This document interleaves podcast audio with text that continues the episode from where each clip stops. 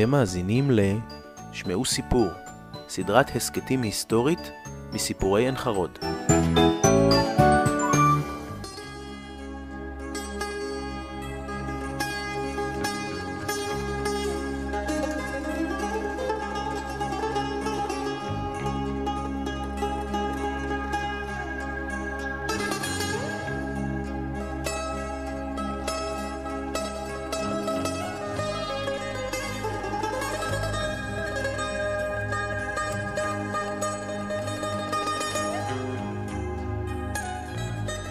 בימים אלו מציינים 60 שנה למשפט אייכמן. משפט שטלטל את מדינת ישראל ואת העולם כולו. הייתה ממש ישראל של לפני המשפט וישראל שלאחריו. בפרק היום נביא את סיפורו של שלמה קובו, אביהן של עליזה דגן ודורית שפרן, סבם של גליה, רון ועופר דגן ומורן לבנה. הקליט אברהם מנחמי בשנת 1982.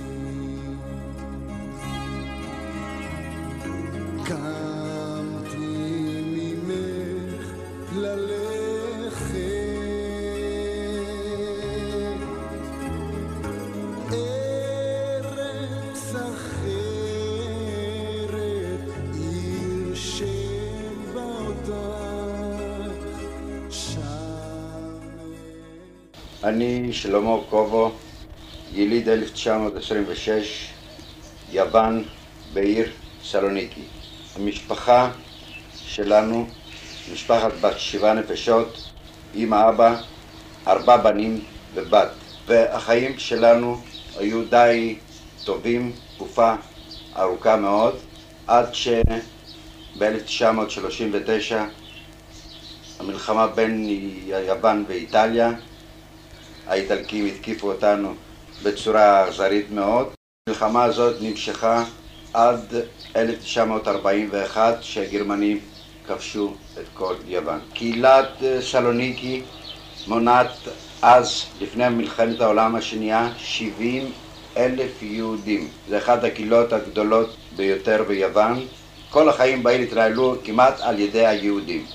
הם היו הסוחרים הגדולים, הבנקאים, ניהלו את הנמל ב-1942, הם החליטו כנראה להתחיל עם היהודים לגמור אותם, להעביר אותם.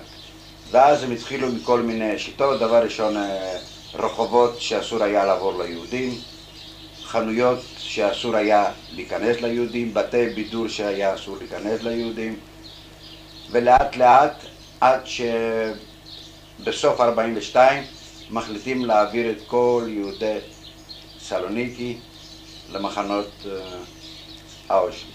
היו מובילים את האנשים כל פעם אלפיים איש בטרנספורט.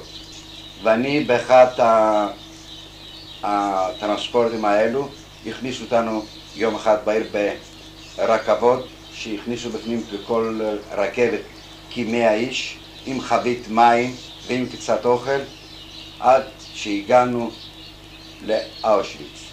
הורידו אותנו מהקרונות, כל המשפחה, ואז אה, היה שם דוקטור מנגלה בעצמו, שם עם כל מיני אה, גרמנים אחרים, ושם הפרידו בין אנשים. הוא בעצמו היה, היו מחליטים כנראה בעצמם שהם צריכים 500 איש לעבודה, והטרנספורט היה של 2,000 איש, אז היו, איך שיורדים מהקרונות, עושים שמאלה ימינה, מצד שמאל היו מכניסים יותר צעירים, מצד ימין, את כל הזקנים ואת כל הילדים ואת כל המבוגרים.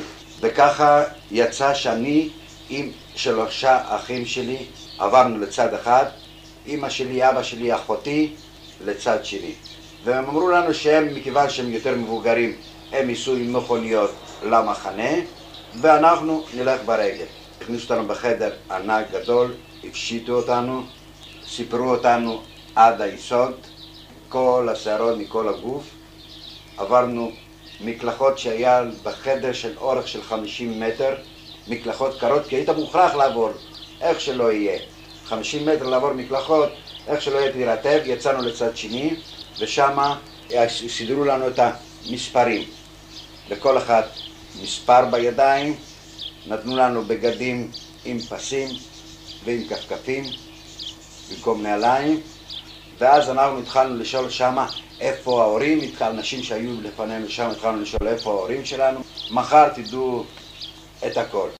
אני זוכר דווקא בתור בלוק שהייתי, בלילה הראשון שהגעתי למחנה, הקים אותי באמצע הלילה, הוציא אותי החוצה, ביחד עוד אה, עשרה אנשים, ונסענו משם למחסן ענק שהיה מלא גוויות של מתים שמתו בתוך המחנה. מכיוון שהקלימטורי באותו לילה התפנה, אז אימצנו שלוש או ארבע מכוניות, אני זוכר, גדולות ענקיות של מתים. וזה נתן לי אה, הרצון לחיות מכל המצב שראיתי שם במקום. חזרנו לצריף ואני כל הלילה לא יכולתי לסגור אפילו לשנייה אחת העיניים מהמראה הזה האיום ונורא שפעם הראשונה בחיים נתקל במין תופעה כזאת שבכלל קיימת על כדור הארץ. כן, אה, למחרת אה, היינו אה, איזה עשרה ימים סגורים בתוך המחנה, אחרי עשרה ימים התחילו להוציא אותנו לעבודות.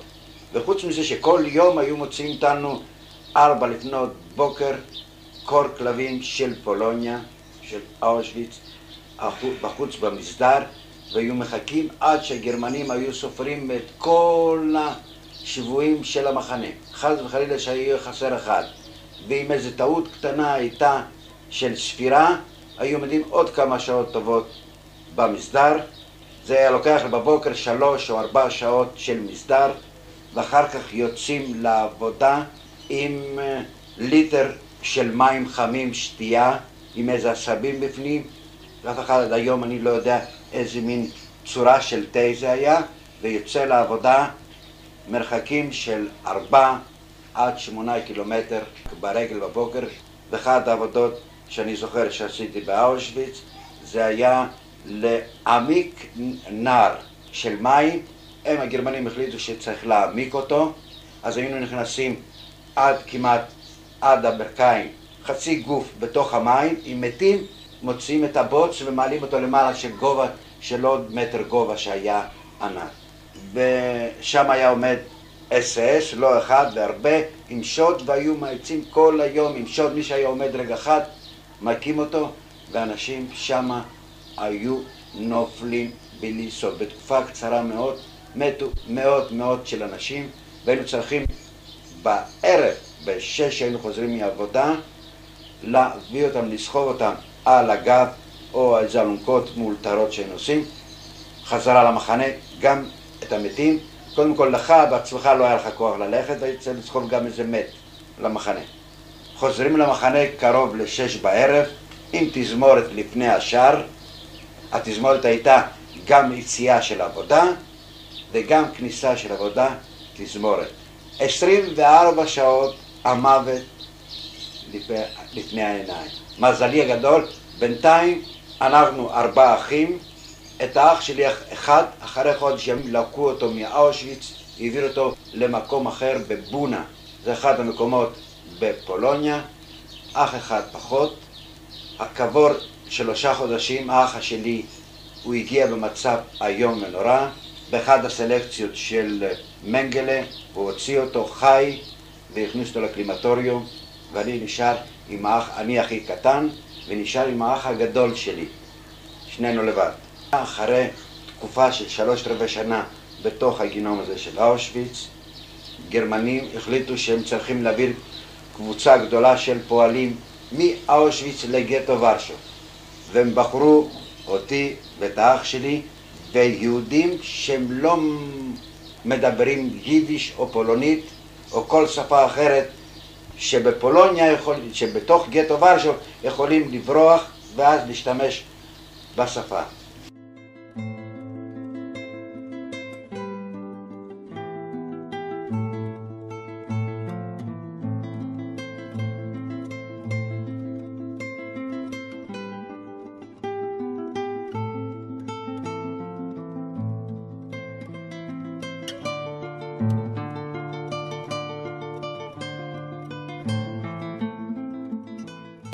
הגעתי לגטו ורשוב, זה היה כבר אחרי המרד של היהודים, גטו הרוס, והקימו מחנה בתוך מרכז הגטו, ושם אחסנו אותנו.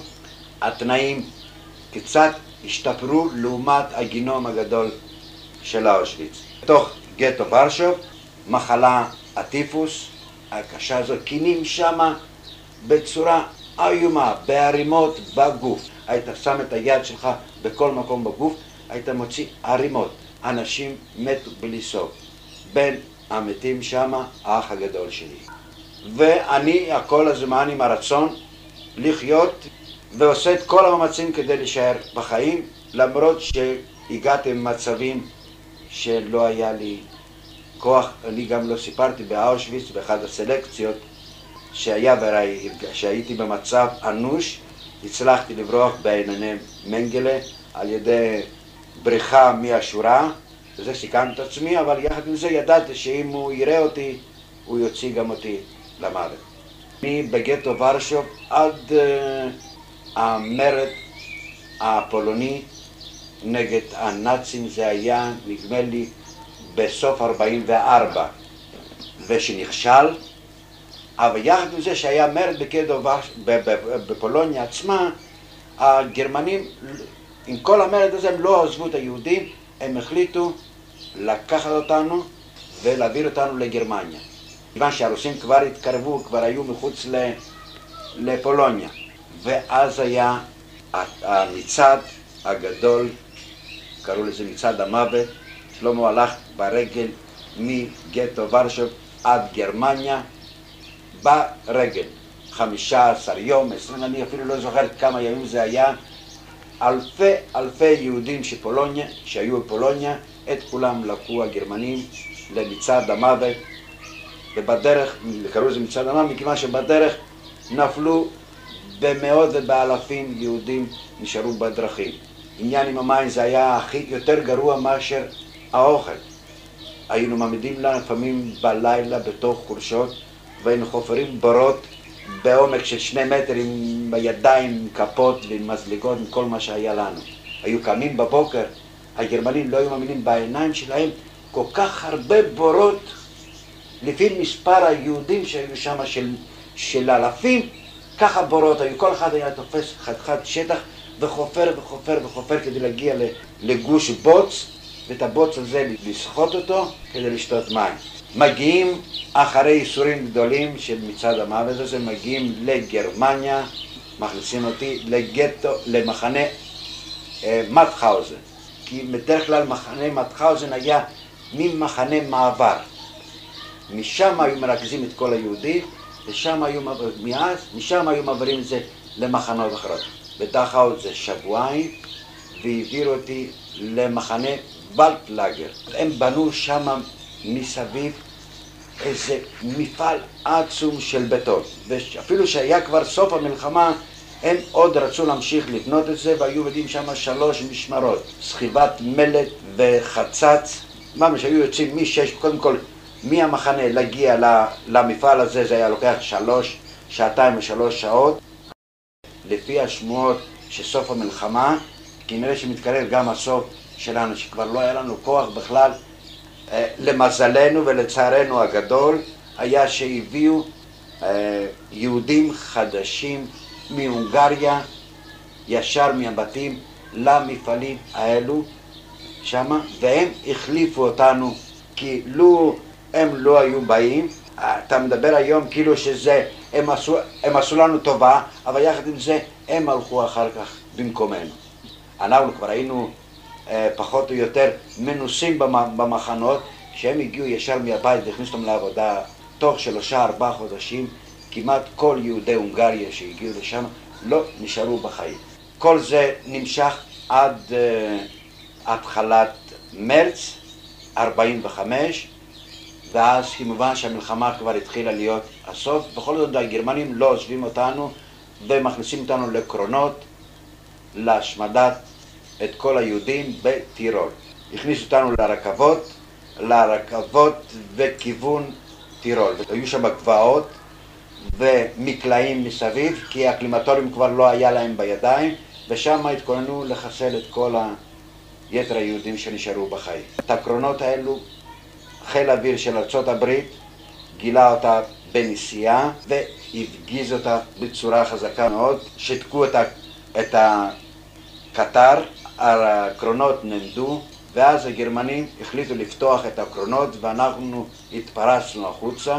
כמובן שהאווירונים האמריקאים חזרו עוד פעם וראו שאנשים בורחים, הם חשבו שהיו גרמנים, הם ירדו עם מקלעים למטה והתחילו לקצור את האנשים. כל הזמן רציתי להישאר בחיים, תושייה גדולה, אני נכנס מתחת לאחד הקרונות ומסתתר בין הגלגלים של הברזל הגדולים מלמטה ועולה לכיוון למעלה ככה שהמקלעים לא יפגעו בי עד שהזעם הזה עבר, וירונים הלכו ואחר כך רואים מסביב שכולם בלי סוף מתים. פתאום אנחנו רואים, מסתכלים מסביב, הגרמנים, כל אלה ששמרו עלינו, כולם ברחו.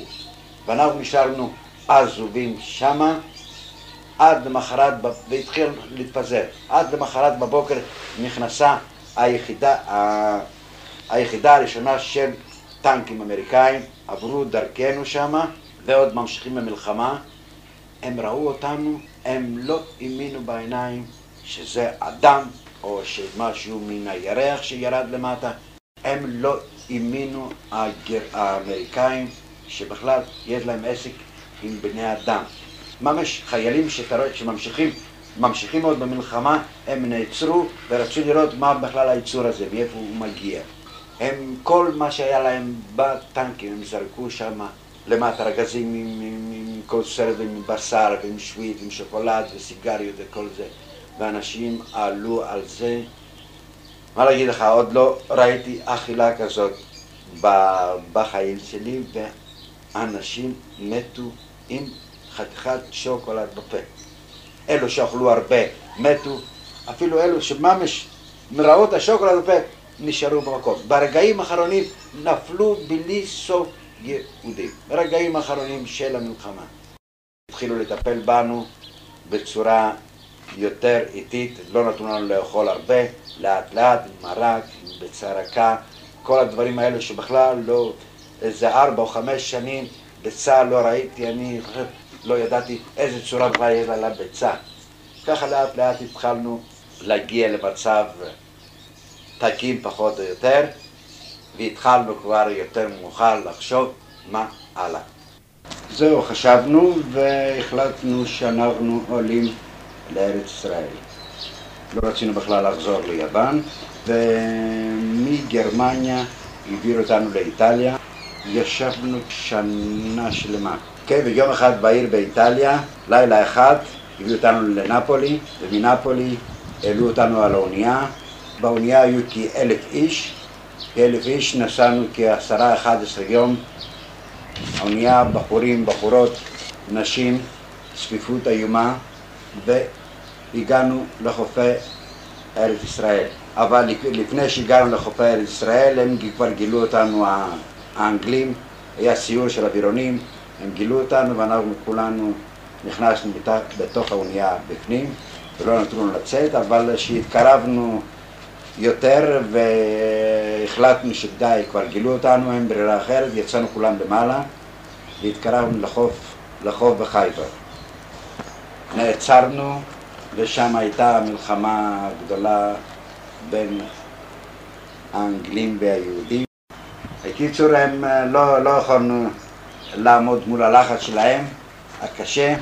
הכניסו אותנו, את כולנו, לאונייה שלהם, שמין אונייה גדולה כמו בית, בית סוהר עם גדרות, ומחיפה העביר אותנו לקפריסין. לאושוויץ הגעתי בגיל 16 ובגיל 19 הגעתי לקפריסין. מקפריסין זה היה עוד פעם כאילו שנכנסנו למחנה ריכוז כמו באושוויץ, גדרות, אוהלים, האוכל דל מאוד, אמנם לא התעללו בנו האנגלים, אבל uh, שוב פעם, אחרי האושוויץ, וחשבנו שכבר גמרנו עם כל הצרות האלה של היהודים, ושוב פעם מתחילים מאותו העסק עם מחנות ריכוז. שמה הכרתי את רחל. לא, בעצם הכרתם לפני זה באיטליה, אבל ההיכרות הממשית הייתה שם, מכיוון ש... למעשה בחורות מיוון לא נשארו. בחורים כן, ובקפריסין, יחד עם הקבוצה שלנו הגדולה, היו שתיים, שתיים, שתי בחורות בסך הכל. היא יצאה דווקא לפניי מקפריסין, שהתחילו אחר כך, אחרי שלוש רבעי שנה, התחילו כבר להוציא יהודים מקפריסין, כל פעם 700, 800 יהודים. באחד המחנות היה חסר מישהו, ולקום מהמחנה שלנו, ואנחנו, מכיוון שרחל הייתה הילדה היחידה, שלחנו אותה לפנינו. אחרי שלושה או ארבעה חודשים יותר מאוחר, פגשתי את רחל ובאנו לעין חרוד.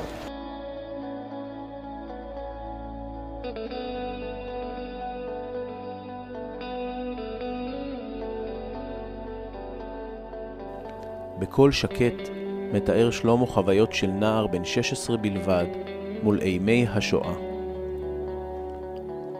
וכדבריו, היה רצון לחיות. שלמה אהב את החיים, אהב לרקוד ולפגוש חברים. אך לדברי רחל אשתו, לילותיו היו טרופים, ומראות העבר פקדוהו לילה אחר לילה.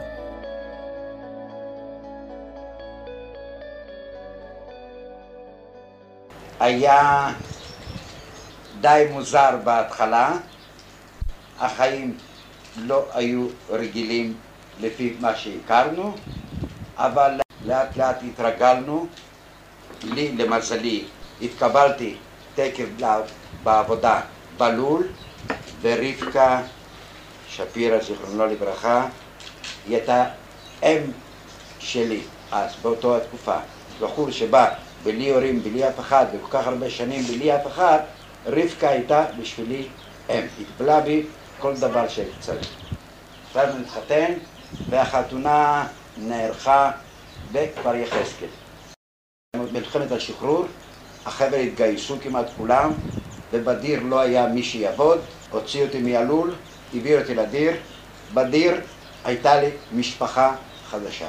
מודקה ורובלה ואבנר וחיים קיבלו אותי יותר מאשר חבר, הבן. ואני עבדתי בדיר 17 שנה. רוצה להגיד שבתקופה הזאת המון חבר'ה שלנו שהיו בעין חרות עזבו מכל מיני סיבות. ואני, הקבוצה שנכנסתי בפנים, הרגשתי כמו מה שאני נמצא בתוך הבית שלי, וזה הכפסים שלי והכל, נתנו לי הרגשה שאני נמצא בבית. כמובן שמאדיר היה תקופות מלחמת השחרור שכל פעם היו יוצאים, עושים הפסקות, וזאת אומרת, היו מגייסים אותי כל מדי פעם, פעם לברקם, פעם למזר, השתתפתי במלחמות שם, גם בברקן וגם במזר, בהתקפות של הערבים, עד שבאו יום אחד מחברת ואמרו לי שאין מי שיגדל מלכות בעין חרוד.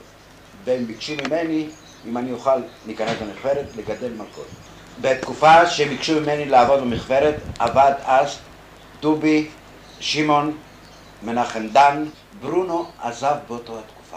מכיוון שברונו היה האיש שגידל מלכות, והוא עזב את המשק, אז ביקשו ממני שאני אכנס במקומו, ולא היה במכוורת אף אחד שילמד אותי את המקצוע לגידול מלכות, ואני נמצא במכוורת מאז, היום זה 17 שנה, 18 שנה בדיוק.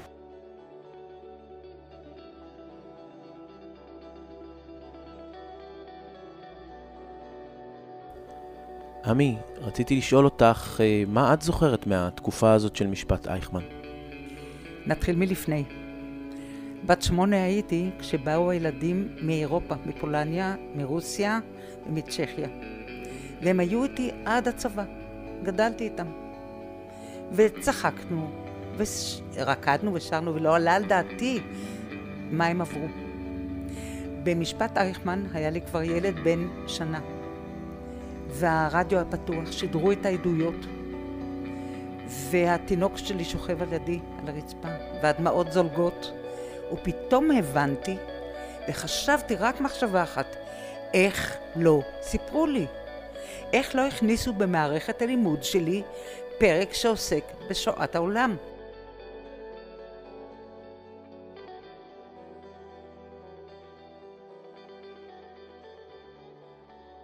משפחתי ביוון הייתה משפחה גדולה, אבא שלי, אליעזר, אימא, גרסיה, והיינו חמישה ילדים. הבכור אברהם, יצחק השני, רחל השלישית, חסדאי הרביעית ושלמה החמישית. היום נשארתי לבד מכל המשפחה, אף אחד לא נשאר. אבל היום אני בן חרות, שתי בנות נשואות, עליזה שהיא נולדה ב-48, התחתנה עם אלי דגן, יש לה שלושה ילדים חמודים, הגדולה גליה ושני בנים רון ועופר והבת השנייה, דורית, היא נולדה ב-54, התחתנה עם בן תל יוסף, שפרן, יש להם ילדה, רותם, ואני מאושר.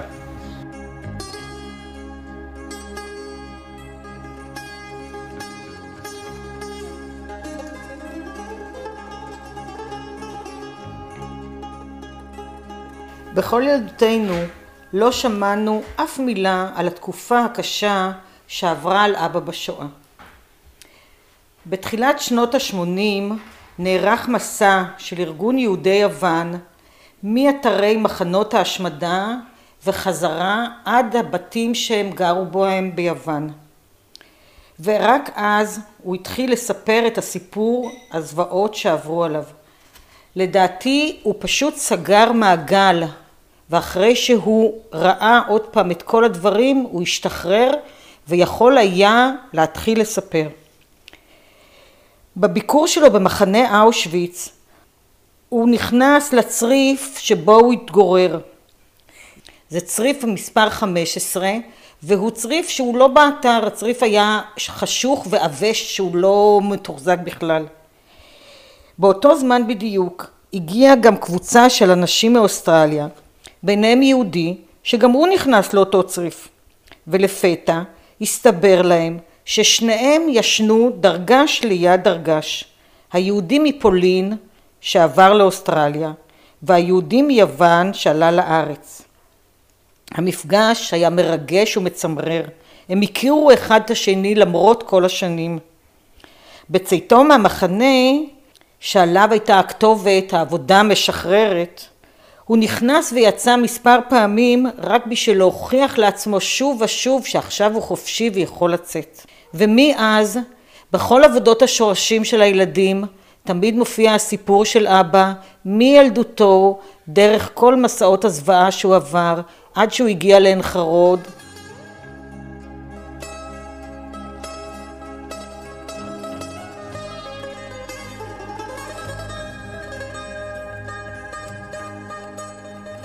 האזנתם לפרק נוסף של סדרת ההסכתים שמעו סיפור, המביאה אליכם את הקולות, הדמויות והסיפורים מהעבר.